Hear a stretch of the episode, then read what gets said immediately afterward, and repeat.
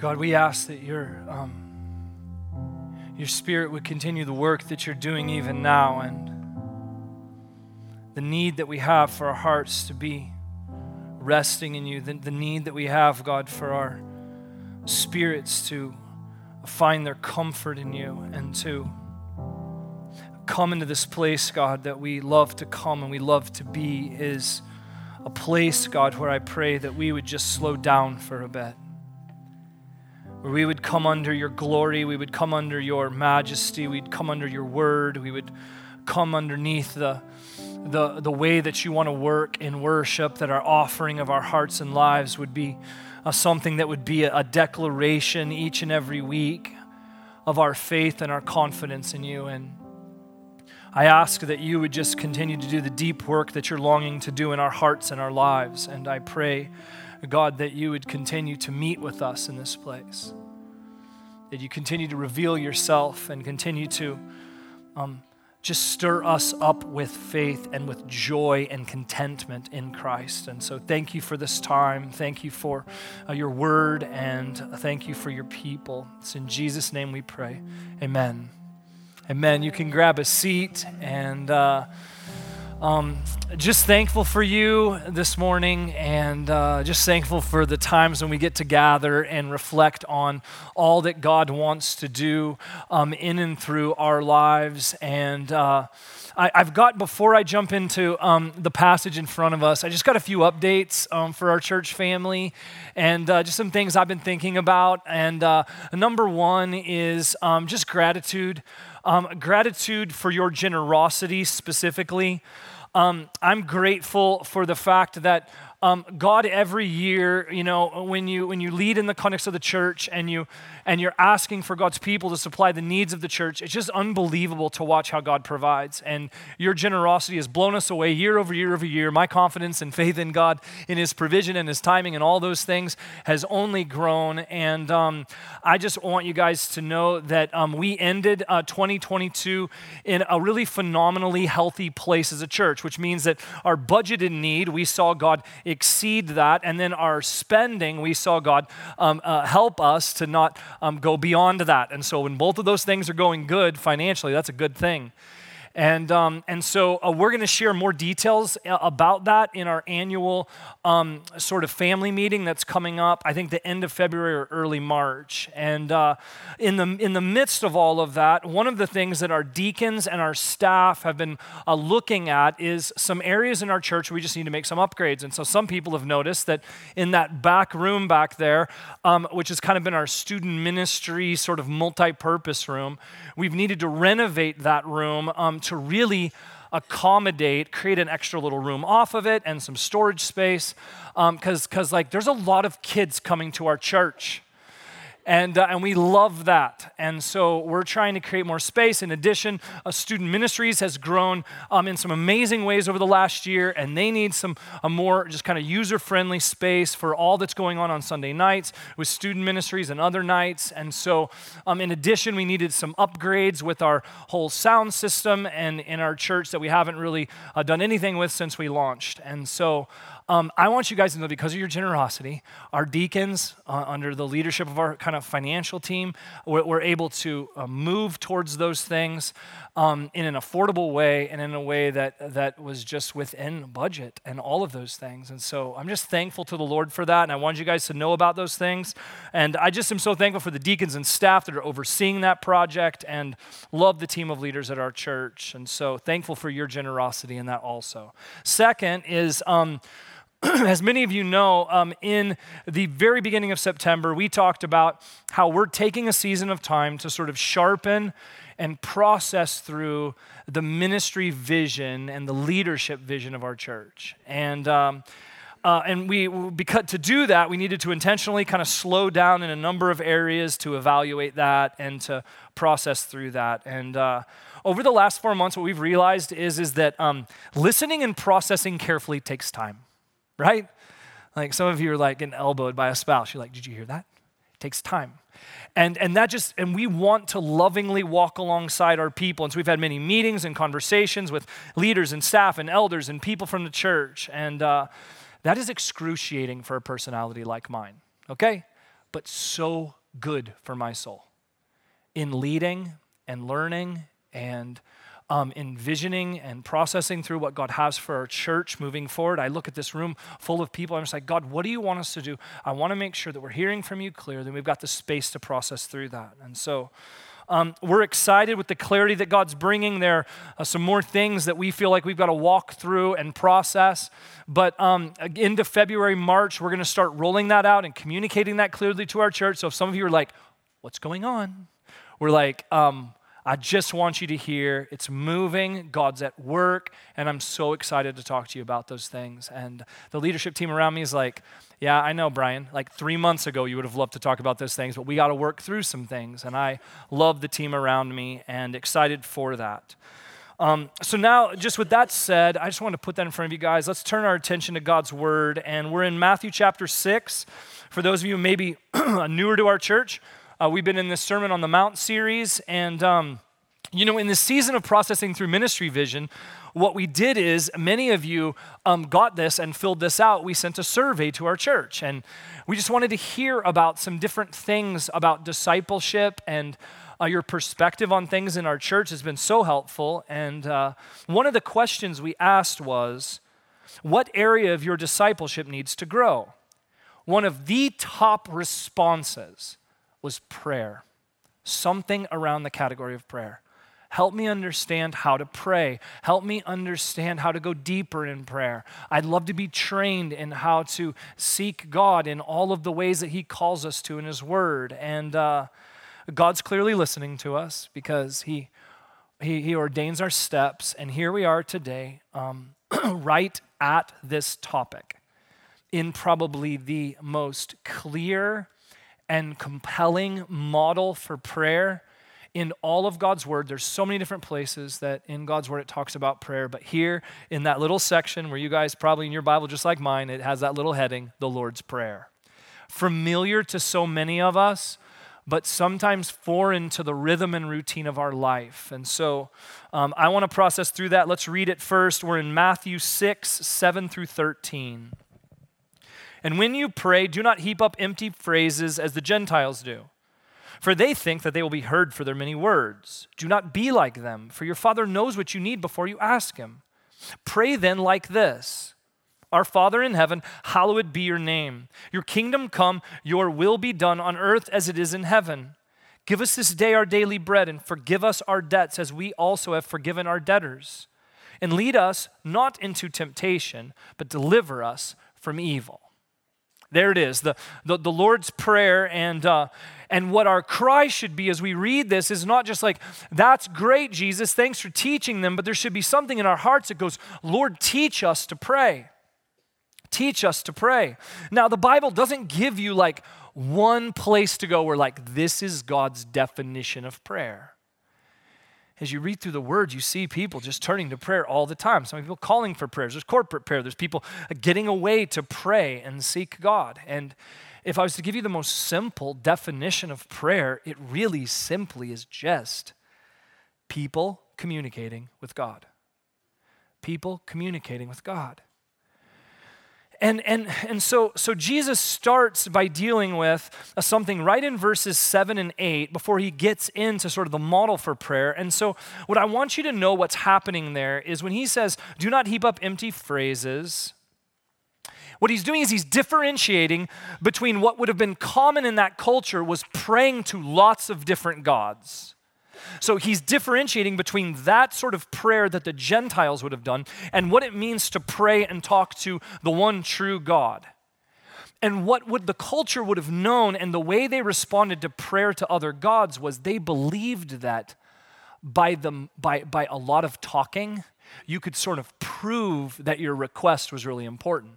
So if I pray long enough, I, God will hear me. And so, the, not just in the Gentile culture, but also in the Jewish culture, this was seeping in. Uh, some of the Jewish writings spoke of men who would pray for nine hours a day. They thought that their wordiness, the number of words they spoke, could move the heart of God. And Jesus is clear here. He's like, the number of words doesn't move God's heart. isn't this what God's been teaching us as we walked through the Sermon on the Mount? Like, God as Father is, you don't have to do something to move God's heart towards you. Like, he, you don't have to do something or say enough words to get his attention. He already sees you, he already loves you, he knows you and your needs, he sees you before you ever turn your attention to him. And that's our God. And that would have been shocking to the people because they thought that in their wordiness they were earning favor from God. That's opposite of the character of our God. So into this reality, Jesus addresses this and then he's like, you know, lovingly, let me just let me just give you a model for prayer. Let me teach you in this. Let me guide you in this. It's almost as if Jesus is like, pause, it's time for a prayer workshop. And like, I really, and a workshop is like, he didn't want this to be something that they just saw and thought about. He wanted it to be something that they could follow as a model. And you see this clearly in the passage.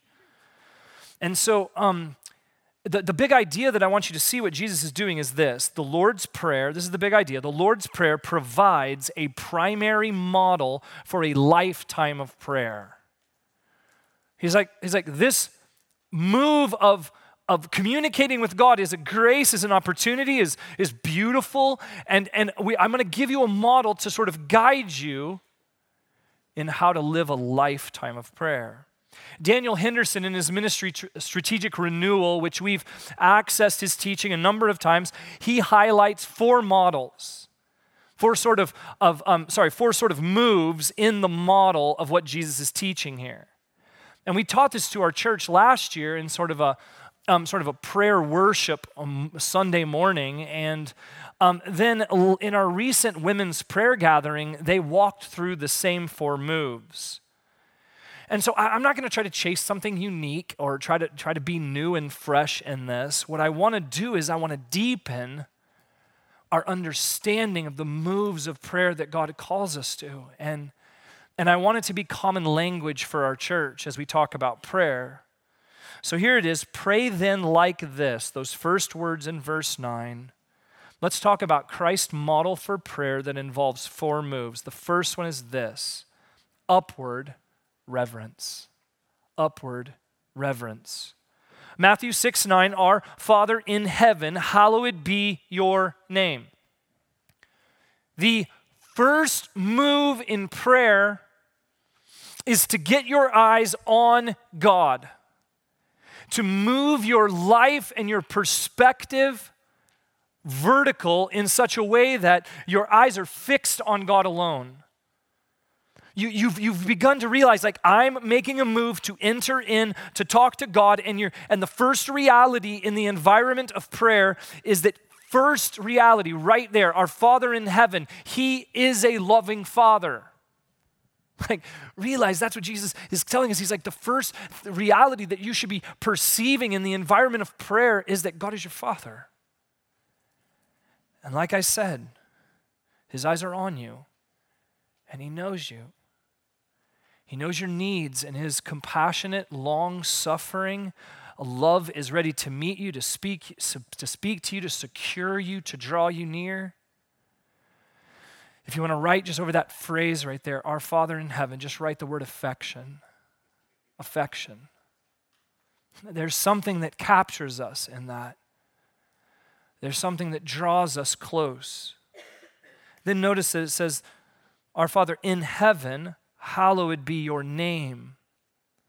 This begins to designate, as your eyes are vertical and upward, that He is exalted and enthroned that, that there's something about his name that is distinct. Throughout the scriptures, you see revelation of the name of God. Here's a summary of some of them that might be familiar to you many names of God in the Bible. It's not like God has all these individual names. Each name is revealing an aspect of his character. Look with me Elohim, God is powerful. Jehovah, God is eternal. Jehovah Jireh, God will provide. Jehovah Rapha, God heals. Jehovah Nisi, God our banner over us. Jehovah Shalom, God our peace. Jehovah Ra'ah, God our shepherd. Jehovah Tsidkenu, God our righteousness. Jehovah Shammah, God is present. These names represent his character. And when you enter in, there is first an affection of our Father in heaven and then to, to understand that he is enthroned and then to consider the reality of hallowed be your name is because the hearers would have been attuned in their mind and their hearts to all of the aspects of god's character character realities that never change. And, and god being holy and set apart what you could write over the phrase here is authority and in prayer, the first move that we must make is to enter into the environment of talking to our God, of even approaching our God in prayer and thinking affection plus authority leads to awe. The first move is a, is a, is a worship posture. And as I was thinking about this, here's what I recognized um, rushing, rushing through this move in prayer and I was thinking about it more broadly that, that rushing will always lessen the impact of reverence. You can write that down. It's an important principle. In our world, that's rushing and rushing and rushing and moving and moving and moving, and the pace is so fast. Rushing always lessens the impact of reverence. It's hard to stir up reverence if you're moving too fast. For example, let me show you um, some beautiful nature pictures. Look at the screen. Was that awesome? That was amazing. Like, like we just we just we just rushed through them. Now let's sit in one. Let's sit in one. If you if you sit in this moment, uh, just just a picture on a screen, you can probably like me start to imagine yourself walking along that beach. If you're like me, given the day today, you would be thinking about maybe a you know, mid 80s, kind of a cool breeze off of the ocean and the sound of the waves, and maybe the, the water sort of starting to run sort of warmly under your feet, and uh, looking at the sunset and being amazed by just the glory of creation. And you can almost feel the, the warmth of that if you stop for a moment. People who rush miss the impact of beauty and majesty. It's the same thing in reverence before God. Turn your mind and your heart in prayer. The first move is to turn it upward. To orient yourself to the environment that you're in right from the start, recognize you're approaching the throne of God and in the scriptures, God's glory literally fills the places where He's at. There's a presence that feels like a refuge and it hems you in and it surrounds you, and the glory of God is all consuming.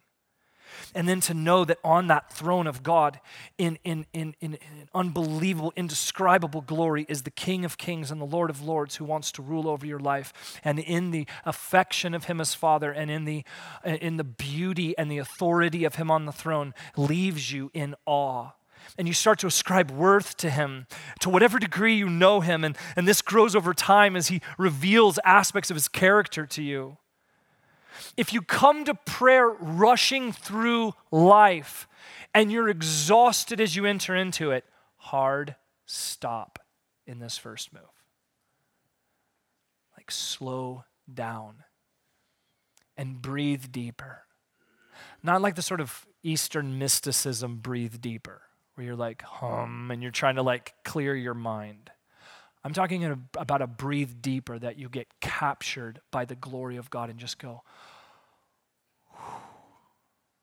He is awesome. And begin to express that to him and, and, and fix your eyes on the God who says that he wants to like show you mercy and grace and help you in time of need. And even if you enter into the, to the throne of God in prayer and, you're, and you enter in with joy and with lightness, still stop. Stop to, stop to let the beauty and majesty of God draw you deeper to compel you more completely, to shine a light maybe on an area of your life that God wants to restore.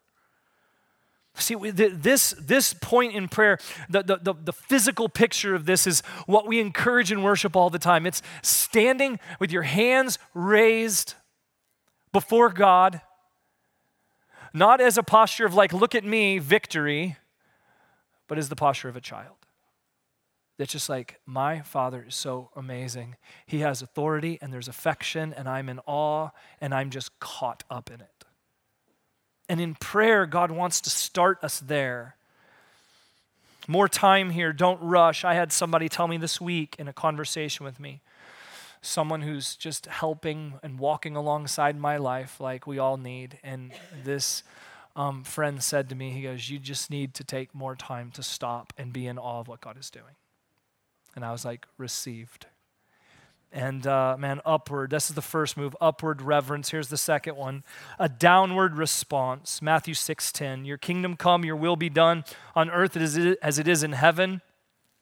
So if you've got yourself in this posture where you, have entered into this environment of prayer and you're understanding the, the goodness and the greatness of God,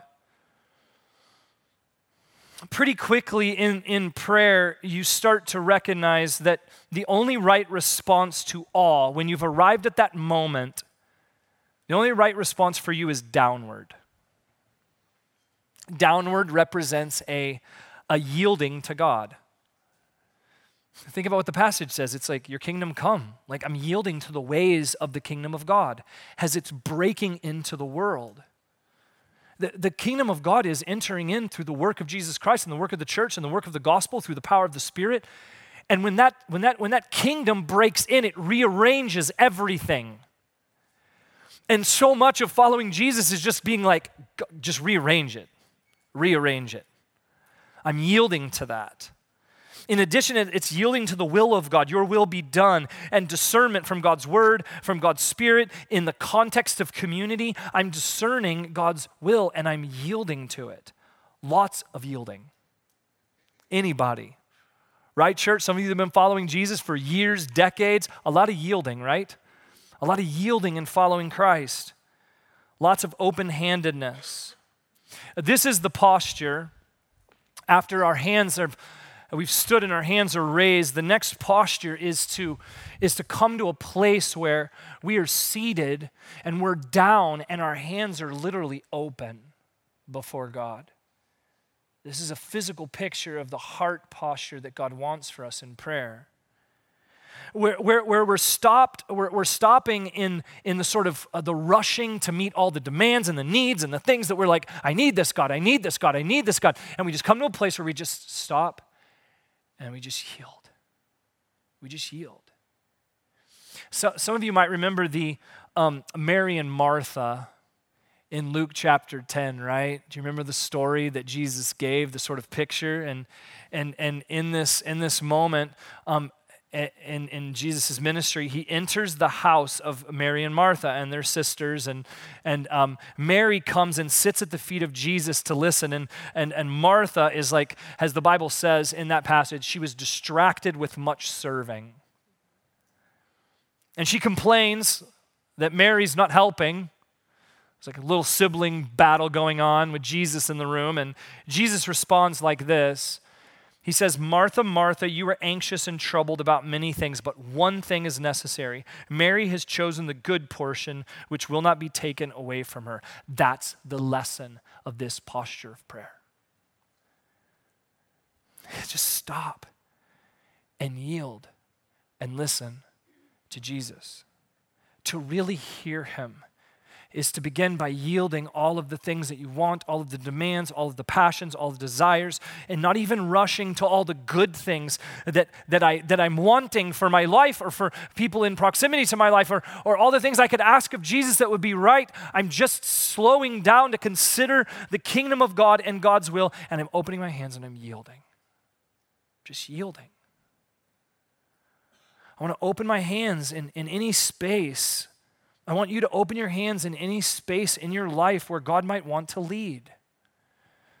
Some areas you've got so much tension and concern about. And the first thing that I think our, our loving Heavenly Father wants to do is He wants to put us in a posture where we're just like, God, do what you want. Can you get my heart uh, unattached from that thing? So, what are some examples of things you need to yield? Your independence, your adequacies, your qualifications, your pride, your desires, your dreams, your time, your treasures, your talents, your relationships, your emotions, the things that you think about, your relationships, your work, your spiritual life, sin, struggles, any area of your life. To, to, to really find joy and peace and victory in your relationship with God, for your, for your life to really flourish in the kingdom of God, we have to be a people that know how to yield consistently and regularly. Remain in a posture where your hands are open in prayer. And, and, and listen, listen, this space in prayer, when you're here, um, I don't want to. I don't want to paint a picture like the move from from like standing and being amazed by God to sort of sitting and your hands being open. That as if this is like this just almost ethereal, angelic sort of move where you're just like I'm sitting, and now my hands are open to you, God. That move is a war zone, church. This is the very place where, where um, our hearts are convicted by our own sin and darkness, where we wrestle and war and become aware of our passions and desires. Sometimes, even the good things that we feel like God's calling us to do can be misordered or misprioritized. And we come in here with hands like this, and you know, some of you who know this, that in prayer in this moment is where your hands, by the power of God's Spirit, are literally pried open. I have journal entries from the, the, the, moment between when God called me to ministry and when I finally was like, God, I yield.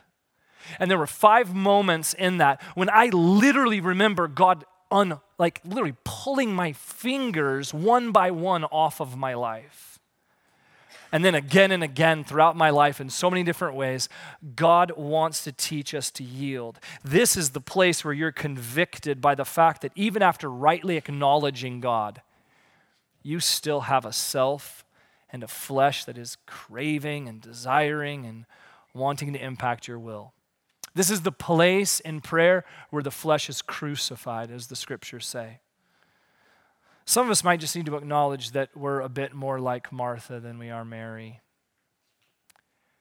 We're moving too fast to try to serve Jesus when what you really need to do is stop and listen to Jesus. Learn to yield. Find victory by yielding. That's the second move. Here's the third move. Third move is inward requests. Matthew 6, 11 through 12. Look at it. Give us this day our daily bread, and forgive us our debts as we also have forgiven our debtors. The church has done um, uh, uh, predominantly their work on prayer has, uh, has sort of isolated this category and this move of requests. Some of you, your understanding of prayer and the practice of prayer has primarily been uh, you talking to God about the things that you want. And, um, and, and that's, not a, that's a starting point. I, I believe Jesus' model is wanting to make that a bit richer and a bit more proportional to the reality of who God is. But requests are a real thing. And Jesus here highlights two categories the first one he highlights is in daily bread. This is not meaning just the provision of food. This is a picture of necessary resources. The things you need for life and um, good things that God wants to provide and does in so many ways. And then, second, forgive us our debts as we have forgiven our debtors. That's a picture of working through sin and its impact on relationships. So, so note, it's resources and relationships. In our request, we're asking God for, to fulfill the promise of provision for resources and the peace that comes, the peace that comes in relationships from those being restored through forgiveness and reconciliation. And, and if you guys like if I was if I was to put on the screen all of the prayer requests that come in from all of you every week, I could create two columns and I could be like resources and relationships. Like they're pretty much all in those two categories. And if you if you walk through scripture, you see all of a sudden like the light bulbs go off. Like that's why God talks about those things so often. About his provision and about him making a way to, respe- um, to teach us about restoration in relationships. It's beautiful. And so, so into this, what, what God wants you to do now is after you've come to this place where you've moved downward and you've, you've opened your hands in response to God and you've been like, I want to yield. Now, the beautiful reality of God after those two moves of reverence and response is He now wants you to start sharing your requests with Him. Now, the move is I'm now having a conversation with God, and God invites me to share with Him the things that are on my heart, particularly around the priorities of resources and relationships. And so that's sort of the next sort of physical picture of that. See, I, I, want us, I want to remind us that God wants to hear your requests. There's something powerful about speaking your requests to God when you rightly have reverence for who He is. You come and your hands are open and yielding to Him. He wants you to share those with Him. He wants to work through that with you because He's your Father. Like, like, parents, you know the, um, you know the joys and the trials of parenting in, in, in navigating all the requests from your children. Okay, right, parents? Some of you are like, I'm exhausted by the requests. Because when you have younger children, from the moment their eyes open, requests, to the moment their eyes close. I swear there were moments while my kids were falling asleep, there were requests still coming out of their mouth. And you're navigating those all the time and wanting to be a, a good, loving parent. And, and sometimes it's just a lot of requests. And they seem to never end. And, and you know, as your kids get older, the, the tone of the requests change and the type of request changes. And so, so many requests, though, from your kids, I was, I was laughing and thinking about this this week. They're like ridiculous and hilarious, aren't they? Let me give a few examples just to, um, for your own amusement. Um, I asked our staff families to give me an example of a hilarious request they've received from their kids. One young daughter, she asks regularly for a baby goat, pig, horse, and baby sister. Apparently, she's going to live on a farm someday. Um, in our family, uh, uh, my oldest daughter, when she was when she was little, she was like two or three years old. She was losing an emotion. She was having a meltdown, and she says to my wife, "She goes, I need a spanking." so, so my wife was like, just like about like that, and she was just like, and she was fine. I was like, I wish that worked for me. I wish it was that easy. And um, then in another family, the boys asked mom to have another baby so they could have enough players to play Hungry Hungry Hippos. oh my goodness. And uh, here's the thing parents know. If you're, if, you're, if you're a good, loving parent, you know that if your kids come to you and they have a right sort of respect for you and a reverence in the right way, and a sense of the way that you've provided for them, and even a gratitude and a thankfulness for the way that your name as father or mother has, has impacted their life. And if they come and they have a heart that is requesting something, but isn't their heart isn't attached to it, they're really open with it, but they want to process it with you. And then into that, they make a request, particularly if it's in the category of resources and relationships. Man, you want to sit, you want to hear them, you want to process with them, and you want to provide in some way if it's a legitimate request. God is your heavenly Father. When you come with your right heart and perspective and approach, and when you come ready to yield but offer things to Him and you have a confidence, He's like, just talk to me. Just, just, just share your request with me. Let's process through these things together before the Word of God and, and through the work of the Spirit and, and request as a child desiring to honor God and yield it to Him. Now, in the requests, avoid two extremes that play out because we get our heads up in places that I don't even know. Uh, we can go there to, to process and to consider some theological realities, but honestly, sometimes they stunt our prayer life. So, two extremes that can really get us sort of sideways in prayer. One is I just stop praying because because my prayers don't have any influence over God's will. God's decided what He's going to do anyways. It's sort of this fatalistic perspective. Listen, hear me. I believe deeply in God being sovereign and all knowing.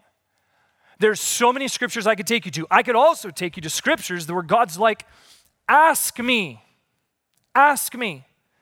There's places in scripture where it seems like the praying of God's people moves God's heart. And I and listen, I don't believe that it's the healthiest thing for our prayer life and even for our walk as a disciple to be like, you know what, I'm going to figure that out. I, am going to I'm gonna, I'm gonna have all of those, those theological positions categorized perfectly because if I could do that, I would be God. And no one wants that. Like, God calls us to ask Him. So, as opposed to coming at God like someone who has taken some steps up to a place where we understand better than others, maybe we should come just as Jesus called us to as a child and just ask. In addition, the other extreme would be believing the answer depends on your fervency or the degree of faith in how you pray. Some churches believe this. They believe like if something, if God doesn't provide for you in some way in regards to resources or relationship, there is a failure in your faith. Didn't Jesus just deal with that in verses 7 and 8? He deal with like, hey, if you just try to fill it with words as if you believe like the declaration of your faith is somehow going to win God's favor, that's not our God. We need to sit in between what can be two extremes that can stunt our prayer life and come rightly as a child of God and flood the throne of God with your requests. This is the third move for a reason because we learn to come in and realize and recognize who God is in reverence, to have a posture of yielding and then to come into our requests. And what I would encourage you to do is, as you ask Him for resources, stop to listen and position your heart and mind in such a way that you're watching for the ways He might lead you to provision.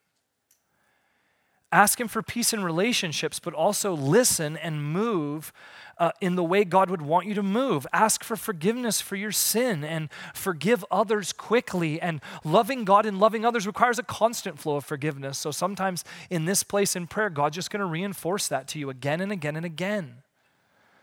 Because God's forgiveness must be applied in prayer and then lived out in the power of God.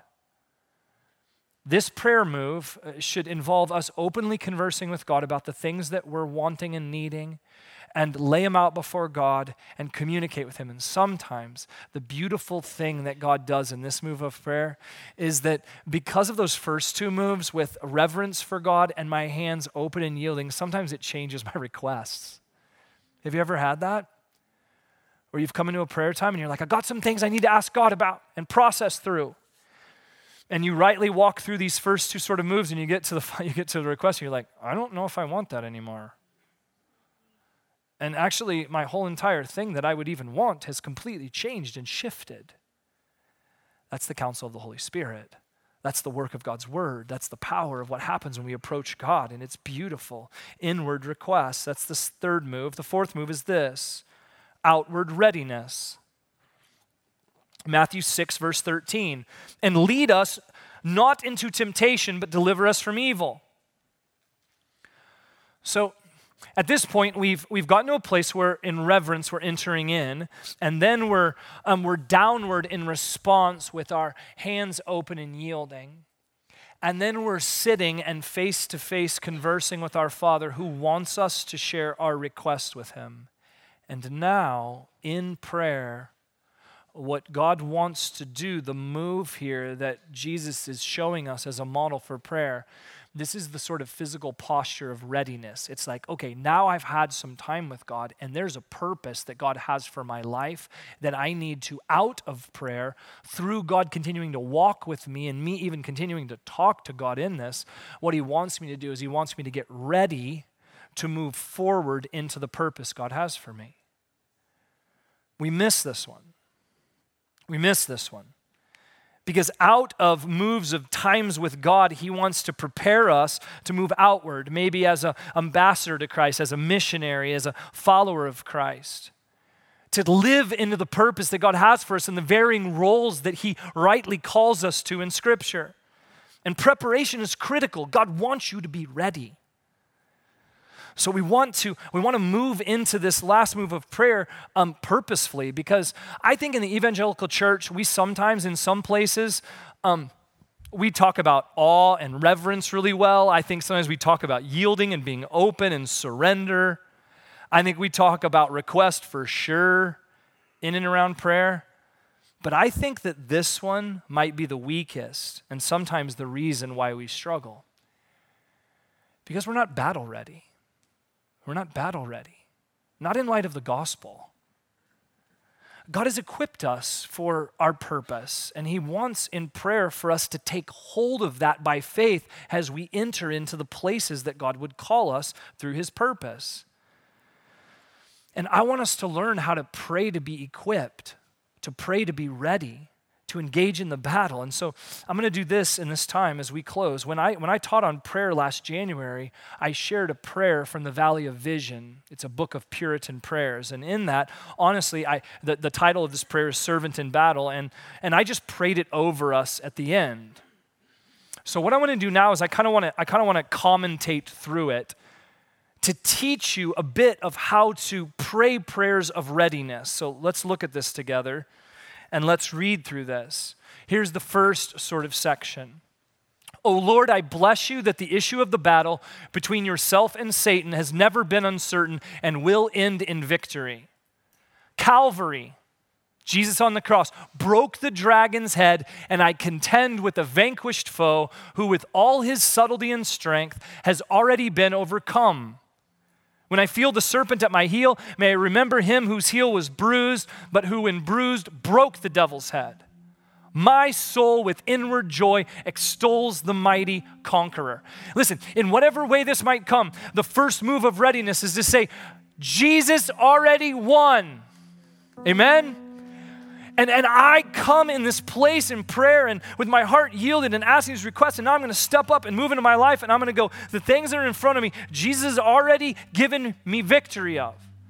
And I just got to walk into that and take hold of the reality of this and be aware of the subtlety and strength of our enemy, but realize that, that before the cross, he is a vanquished foe. And look at this next one.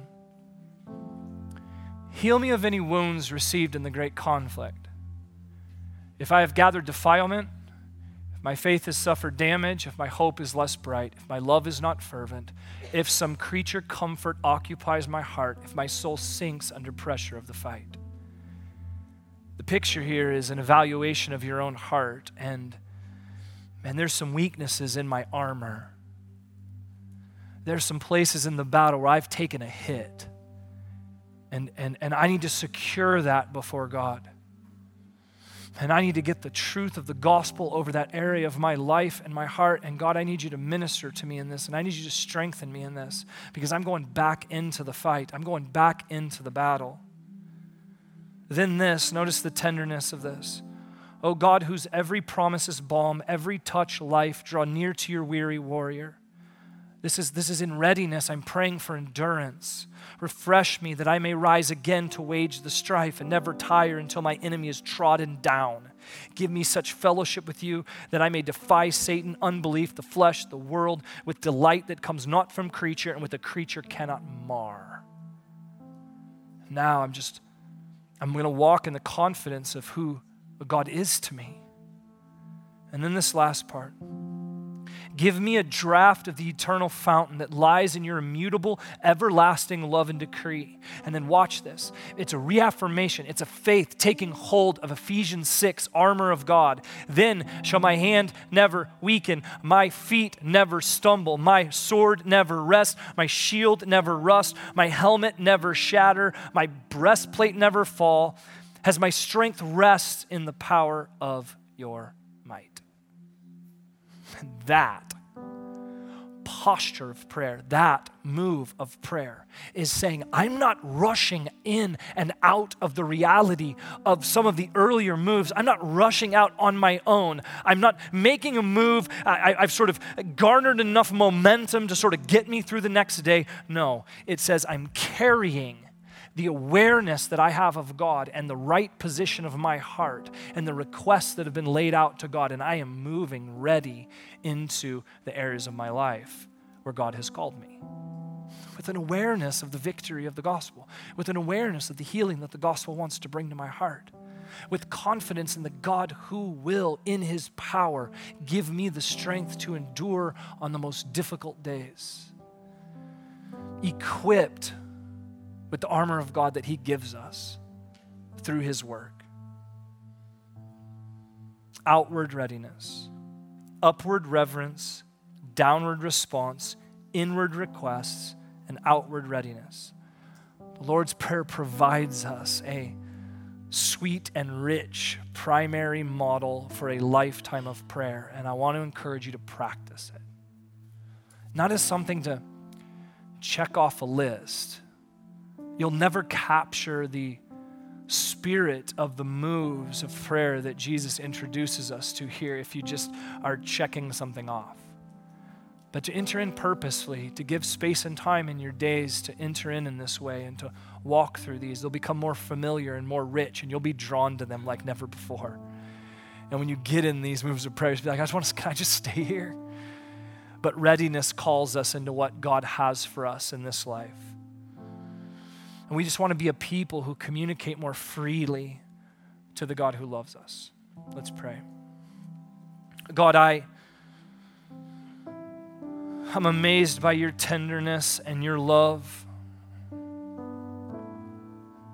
I am in awe of you, your presence and your power, your affection and your authority. Thank you, God, for your love for us and your love for our church and your desire to move and to work through it. God, let us be a people whose hands are trained by by our vision of you that we would release our hands of things that we would yield in our hearts father right now there's some things that i know in this room that you're wanting to you're calling people to yield, to lay down, to release, to find in you all the sufficiency that you promise. Father, and we have things we're asking you for, burdens that are heavy, burdens that we're striving as a church to bring before the throne of God. There are resource needs, there are relational needs, God, and we believe you're at work. Would we be listening to you and looking to see your provision and celebrating when you provide. And God, would you make us ready? Would you prepare us for what you have for us in the purpose even today? Would you help us to live into it, to listen to you carefully, to even remain in some of the things and the postures that we're trained by in prayer? And God, in that, I pray that you would stir our church up to pray. And we'd follow this model, and it would become a, a model for a lifetime of prayer. And it would grow in depth and it would grow in goodness, and you would be glorified and honored in it. It's in Jesus' name we pray. Amen.